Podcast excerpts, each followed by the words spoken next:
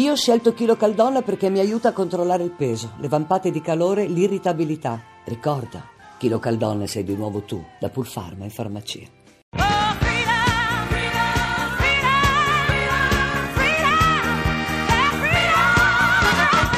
Vittoria, le donne, le sfide.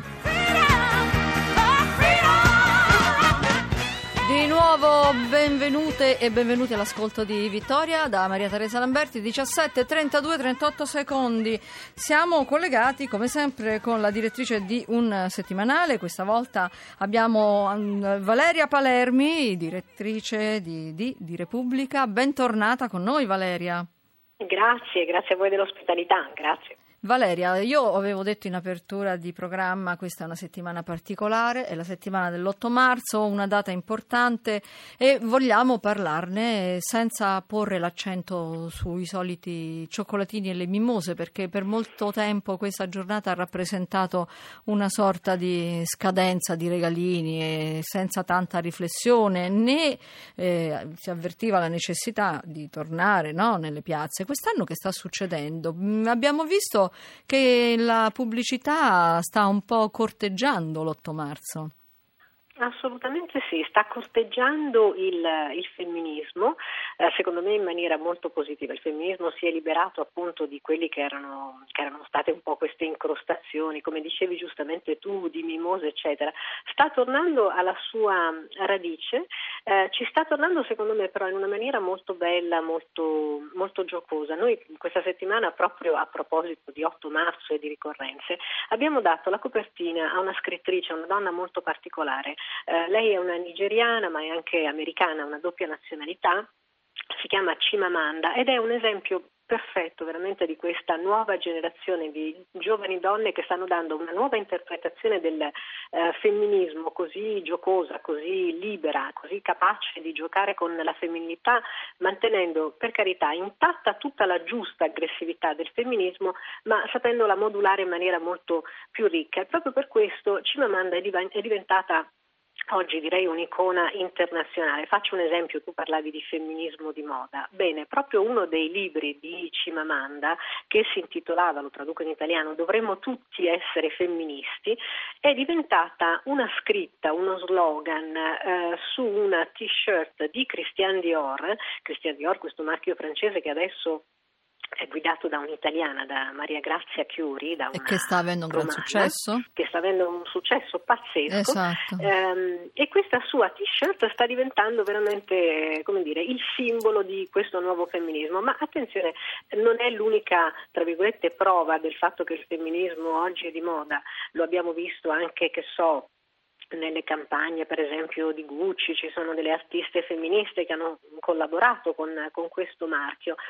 Um, sta nascendo addirittura una nuova parola, il femvertising, che viene ovviamente dall'unione di due parole inglesi, ma insomma il, um, il, fare pubblicità in versione femminista in questo momento ha un grosso successo, soprattutto eh, sulle nuove generazioni. Mm. Forse perché eh, dopo dire, numerose prove del fatto che il mondo sta facendo purtroppo dei balzi all'indietro, sì. tocca ancora una volta sì. alle donne rimettere in marcia, non voglio dire la storia, però quantomeno la cronaca, mettiamola, mettiamola, così. Sicuramente le donne sono sempre una forza propulsiva e in un mondo che comincia a farci un po' paura per i segnali di chiusura che sta dando, eh, mi pare che i pochi segnali positivi vengano davvero da questo nuovo movimento sì, femminile, giovane, che è davvero, io insisto molto sulla parola eh, gioioso, al vecchio femminismo. C'è più leggerezza, forse, è vero Valeria Palermi, anche per questo forse si riesce a sposare con questi marchi no, della moda e, e quindi i contenuti insomma in qualche maniera si mischiano, quantomeno si affiancano. Assolutamente sì, ma anche perché queste giovani donne, eh, per esempio, rivendicano tra i tantissimi diritti che rivendicano, ma anche quello, per esempio, eh, a essere belle, a giocare con la moda, a giocare certo. con, eh, con, i cosmetici. Questa scrittrice di cui vi parlo, Cimamanda, è lei stessa testimonial di un brand di cosmetici dal prezzo contenuto. Mm-hmm. Questo lo stiamo vedendo veramente con tanti di, di, questi personaggi, ma pensiamo anche a una di queste nuove icone, Beyoncé Beyoncé. Beyoncé è una uh, icona internazionale di questo nuovo um, femminismo, lei a sua volta ha un suo marchio di diciamo sportswear che sostiene proprio poi la visibilità, il diritto alla visibilità, la, all'occupare la scena delle donne nere americane. Sì. Eh, forse c'è un fatto che il femminismo oggi mh, in qualche modo fa rima anche con capitalismo e questa sarebbe una novità. allora abbiamo messo un tarletto. Ma io direi che comunque, io credo che oggi moda e femminismo si usino, si sfruttino forse anche reciprocamente, avendone dei vantaggi eh, reciproci, anche perché la moda ha una potenza come dire, comunicativa incredibile. Infatti quindi... è un bel veicolo. È un bellissimo veicolo, potente e quindi le giovani femministe lo stanno usando direi con grandissima abilità. Beh, insomma, è un modo per sfruttare anche questo mm, piccolo spazio commerciale, però insomma, se poi i risultati non tardano a mostrarsi, Valeria, eh, Valeria Palermi, probabilmente possiamo cantare vittoria, tanto per dire una parola a caso? Cantiamo assolutamente vittoria, cantiamo assolutamente vittoria. Valeria Palermi, direttrice di Repubblica D, eh, grazie, ci sentiamo domani. Grazie a voi, senz'altro, con grande piacere. Ed ecco Maria Grazia Putini con una parentesi a proposito di quello che succede attorno alle donne, anzi dalle donne, grazie alle grandi donne del passato, in mostra. Parlo di una donna protagonista dell'arte del secolo scorso, Tamara Delempizka, una pittrice, un'avventuriera che fuggì dalla rivoluzione russa per arrivare a Parigi portando con sé i gioielli e sembra anche i vestiti da sera. I suoi quadri li abbiamo un po' presenti, li abbiamo visti, dipinge donne con gli occhi grandi, i corpi pieni, pieni, eh, eh, molto sinuosi, sono in atteggiamenti eh, sensualissimi, seri, donne imponenti. Alcune delle sue opere sono ora a Forlì, ai musei di San Domenico e lì rimarranno fino a giugno. Noi abbiamo al telefono Gioia Mori, storica dell'arte, esperta della pittrice e membro del comitato scientifico della mostra. Buonasera Mori. Buonasera. buonasera. L'esposizione è vastissima, riguarda anche altro oltre all'Empizca, vero? Cosa?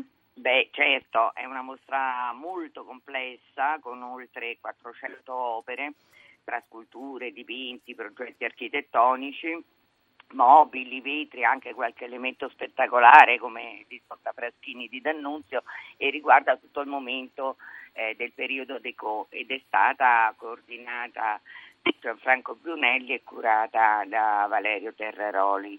Qual è la storia della vita di Tamara Delempizka? Chi era? Perché fuggì dalla Russia?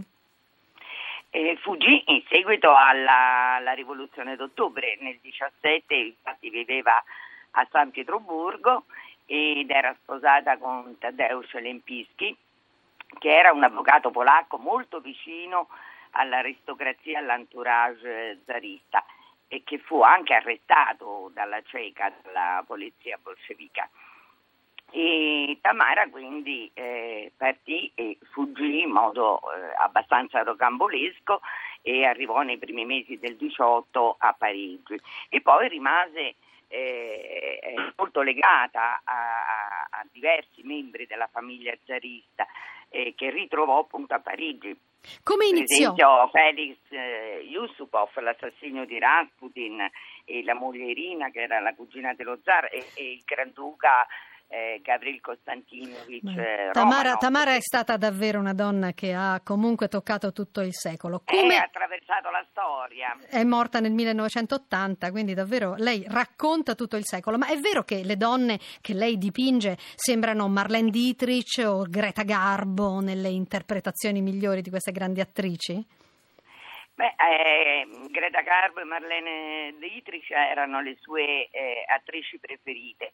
Eh, qualcuna sicuramente le assomiglia, le faccio un esempio, per esempio eh, a Forlì c'è un dipinto, la sciarpa blu, che ritrae una giovane donna bionda con quel basco di, di feltro che eh, venne reso di moda proprio dalla Dietrich e eh, hanno spesso le donne di Tamara un aspetto divistico e soprattutto una grande, una grande eleganza, anzi nei suoi dipinti cita a volte puntualmente proprio dei modelli di, di alta moda contemporanei al quadro. Abbiamo e... pochi secondi da dedicare agli uomini di una donna che ebbe tanti amanti, perché Tamara ebbe tanti amanti. Come, come sono disegnati i suoi uomini? Ebbe diversi e non li nascose, molti anzi li pubblicizzò come appunto Gabriele D'Annunzio.